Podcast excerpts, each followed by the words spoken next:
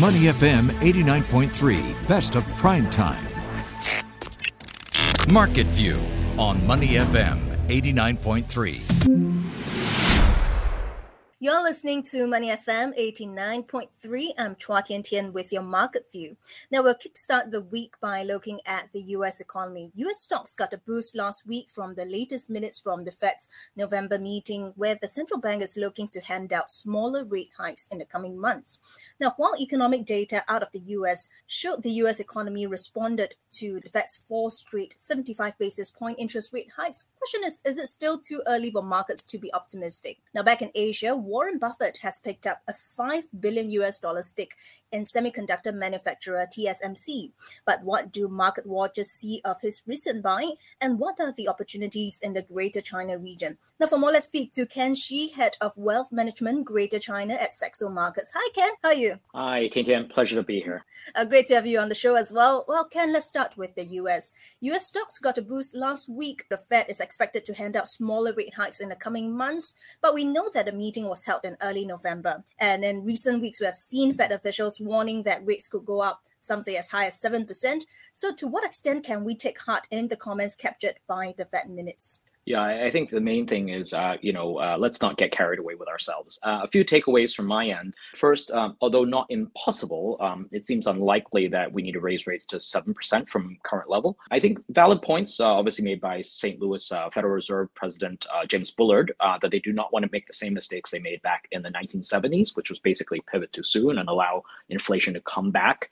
But I, I think it's actually important to point out that first is the current 2022 makeup versus 1970s is quite different different, even though clearly we um, had the same uh, inflation and also higher energy price issues. But at least what we can see in the past, I would say four weeks, is that inflation data is coming in, uh, these headline data is coming in a bit weaker than anticipated. So it seems to be working on the surface. And also, furthermore, I think our anticipation is that rates will probably be hovering around 5%, right? 7% to me seems like that would put the US in a sort of a deeper state of uh, recession, which is exactly what we do not want. And uh, particularly right now is if you look at the yield inversion, which is has been happening for some while, but particularly I would say this past week, uh, the yield inversion between short and long-term treasury rates is probably its most pronounced in 40 years.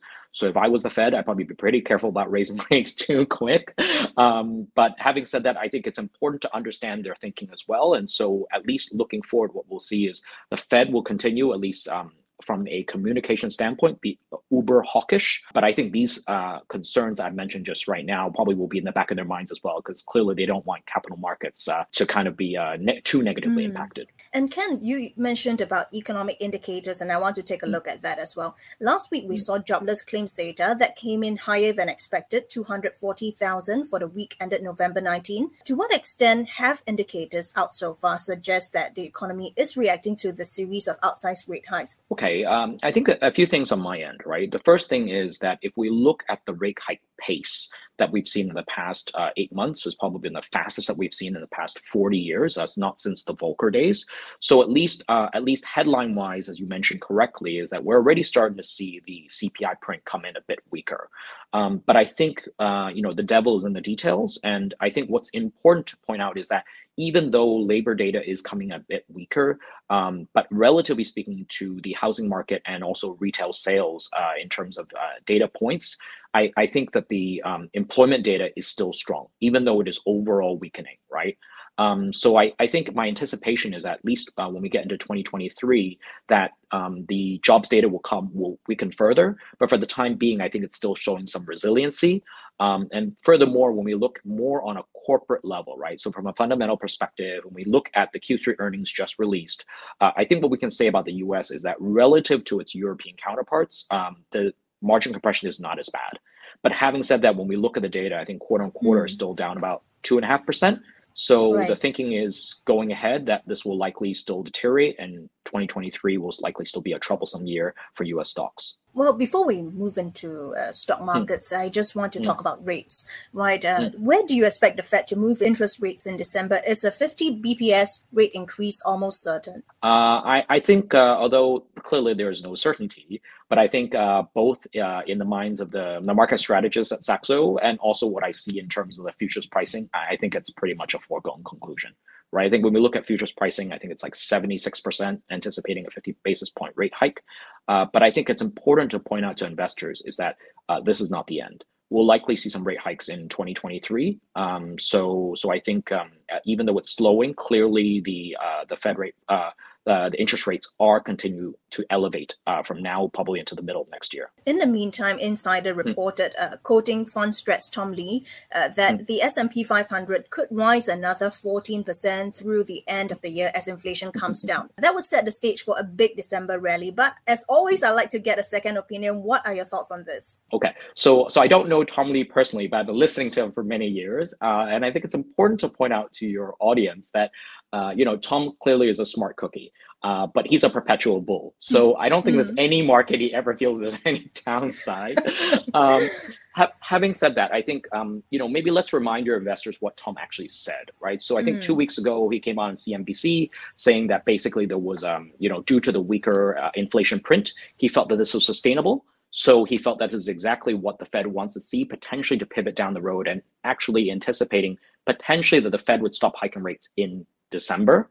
Uh, so as a result, what he anticipates is that uh, for the S&P 500 to hit, uh, I think, uh, 4,400, so it's about 11, 12% from, from current levels. So uh, now that I've said that, a lot of big ifs right? So, so a few things in my mind. Um, I, I, mm-hmm. think he has some merit with what he's saying in terms of the fact that he said uh, even during the Volcker days, like the 1970s, that the market rebounded extremely quickly because the I think the market took almost two years to sell off 27% from 1980 to 1982. But actually, even before the Fed came out and to signal that they were pivoting, the market already hit a bottom and rebounded. And within the subsequent four months, erased all 27% uh, losses. So I think he's kind of edging on the fact that um, everyone's anticipating right now for a market bottom. They're trying to find a reason, and uh, maybe the weak data, uh, the weak CPI data is enough for the Fed. But mm. uh, I honestly feel that um, we're jumping the gun here. People are right. way too optimistic. Uh, if we anticipate a 10, 15% increase in December, I want to let you know in the past 35 years, the S&P 500 has never increased more than 6.5% in mm. December. So probably unlikely. mm-hmm. okay, but let's let's still hope for that. Uh, if you're just tuning in, we're now speaking to Ken Shi, head of wealth management, Greater China at Saxo Markets. Well, Ken, you have recently shared this on your social media mm. that uh, you know U.S. stocks are 14% higher when the Fed pauses rate hikes. 35% lower if the Fed cuts rates during a recession. So, how do you reach this conclusion and what's next for the US market? Yeah, sure. So so I can't take credit because this original this research originated from Morgan Stanley, but I also did my own work as well on top of that. Um, I think what's important to, to point out is that actually in the past uh, 34 years, there's been six instances where the Fed has paused rates or cut rates. Um, so since the 1980s, right? Uh, and I think there's a couple takeaways. The first takeaway is that when the Fed pauses rates, this is generally speaking conducive uh, or positive for for markets. On average, markets are up about 14% as a result. Uh, highest 33% in 1997, lowest uh, negative 12% in 2000. But when the Fed actually starts to cut rates, and this coincides with actually uh, the US market being in a recession, which seems like we're kind of heading in that direction. Actually, I would say four out of the four times remaining, because there were two times that did not uh, end in recession.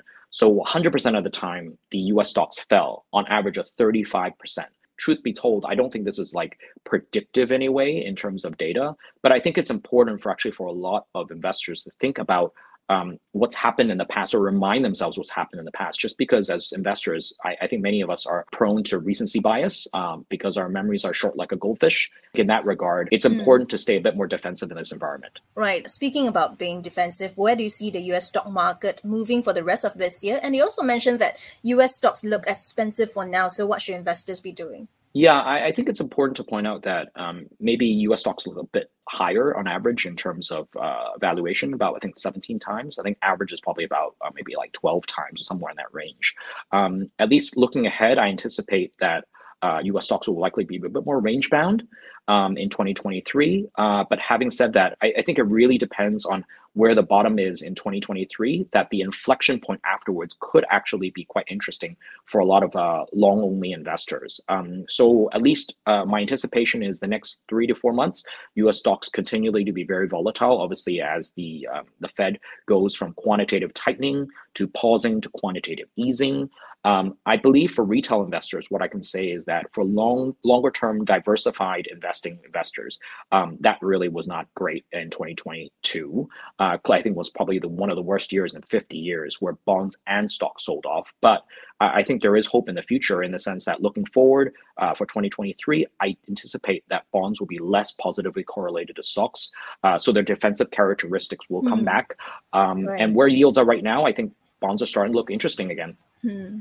Well, um, I want to save the remaining questions, Ken, to mm. talk about the Greater China region. Uh, Warren Buffett has picked up this five billion US dollar stake in semiconductor manufacturer TSMC. So, any guess as to why he's buying up the company? What do you think of his recent buys? Um, so, so I think overall it's a good buy. I, I, think there's a couple reasons. The first is the company has pretty solid fundamentals to begin with. Um, I, I, think for most of us have been following the market and also the geopolitical tension between uh, the U.S. and and China, we can see that the semiconductor industry has been kind of a, um, I, would say, really on a down cycle in regards to that, right? Having said that, I think if we look deeper in the data, in terms of earnings data for TSMC, uh, double digit sales growth, uh, also revenue up 35%, uh, gross margin uh, up 50%. So also pretty healthy cash flow and, and dividends are also quite higher than its peers. I think about 2.6% versus Micron about 0.8.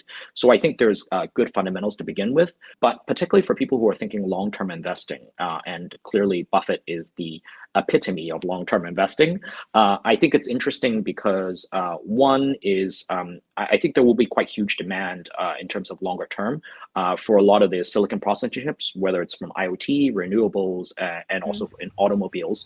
So I think for Buffett, I think um, you know this is a good pickup. And last but not least, he, he had clearly a big stake in Apple, and uh, TSMC's biggest client is Apple. So I think there might be a lot of synergy ahead going forward as well. Clearly, TSMC is up 11, 12% since he bought it. Um, and I, I, think it's quite positive. Ken, one quick question before we let you go. What are the opportunities mm. in the Greater China region? And also, Hong Kong stocks saw a boost on Singles Day, but to what extent is the market investable right now? So the market has always been investable.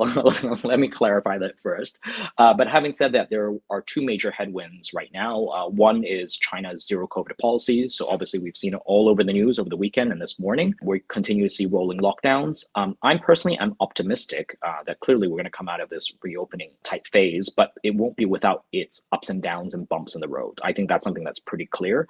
Uh, the second is um, I would say, foreign investors' perception into China. Obviously, there's been quite a lot of different rhetoric um, since the uh, Ukraine Russia war, and obviously um, with the Chinese leadership meetings and whatnot. So, what we've seen is a pretty heavy outflow uh, from foreign investors outside China. I think it was almost uh, year to date, we're seeing $82.2 billion in stock and bond outflows, particularly majority of it, 105 billion in bond outflows in terms of China. So, you know, if I think ahead, two two different thoughts. One for Hong Kong stocks, I think it is possible that we may have hit a bit of a technical bottom. Um, uh, you know, PE right now is not super expensive, uh, probably about uh, 9.8 times uh, relative to where it was maybe like a year and a half ago, about um, 18 times. But I think Hong Kong stocks are stuck between a bit of a rock and a hard place, mainly because of both uh, Chinese macro headwinds and also global macro headwinds. Uh, what might actually be more interesting, I think, is in mainland China. Um, the view at Saxo is uh, obviously we anticipate that Chinese stocks will probably find a bottom uh, and probably rebound a bit quicker than people anticipate. Uh, as we've seen actually in the past, um, I would say three to four weeks, is that right. all investors are looking for a bottom. Um, and then key areas we look into, I think is interesting. One is uh, within China, policy driven, uh, mining, energy, infrastructure, rural area development. And then in terms of medium to long term, we favor a lot more of the small emerging technology companies over the big tech. You know, I think that's something that for a lot of investors to look into. Mm-hmm. All right. Thanks very much, Ken. That was Ken mm-hmm. Shi, Head of Wealth Management, Greater China at Saxo Markets. Thank you very much for joining us on Money FM 89.3. Before acting on the information on Money FM, please consider if it's suitable for your own investment objectives, financial situation, and risk tolerance.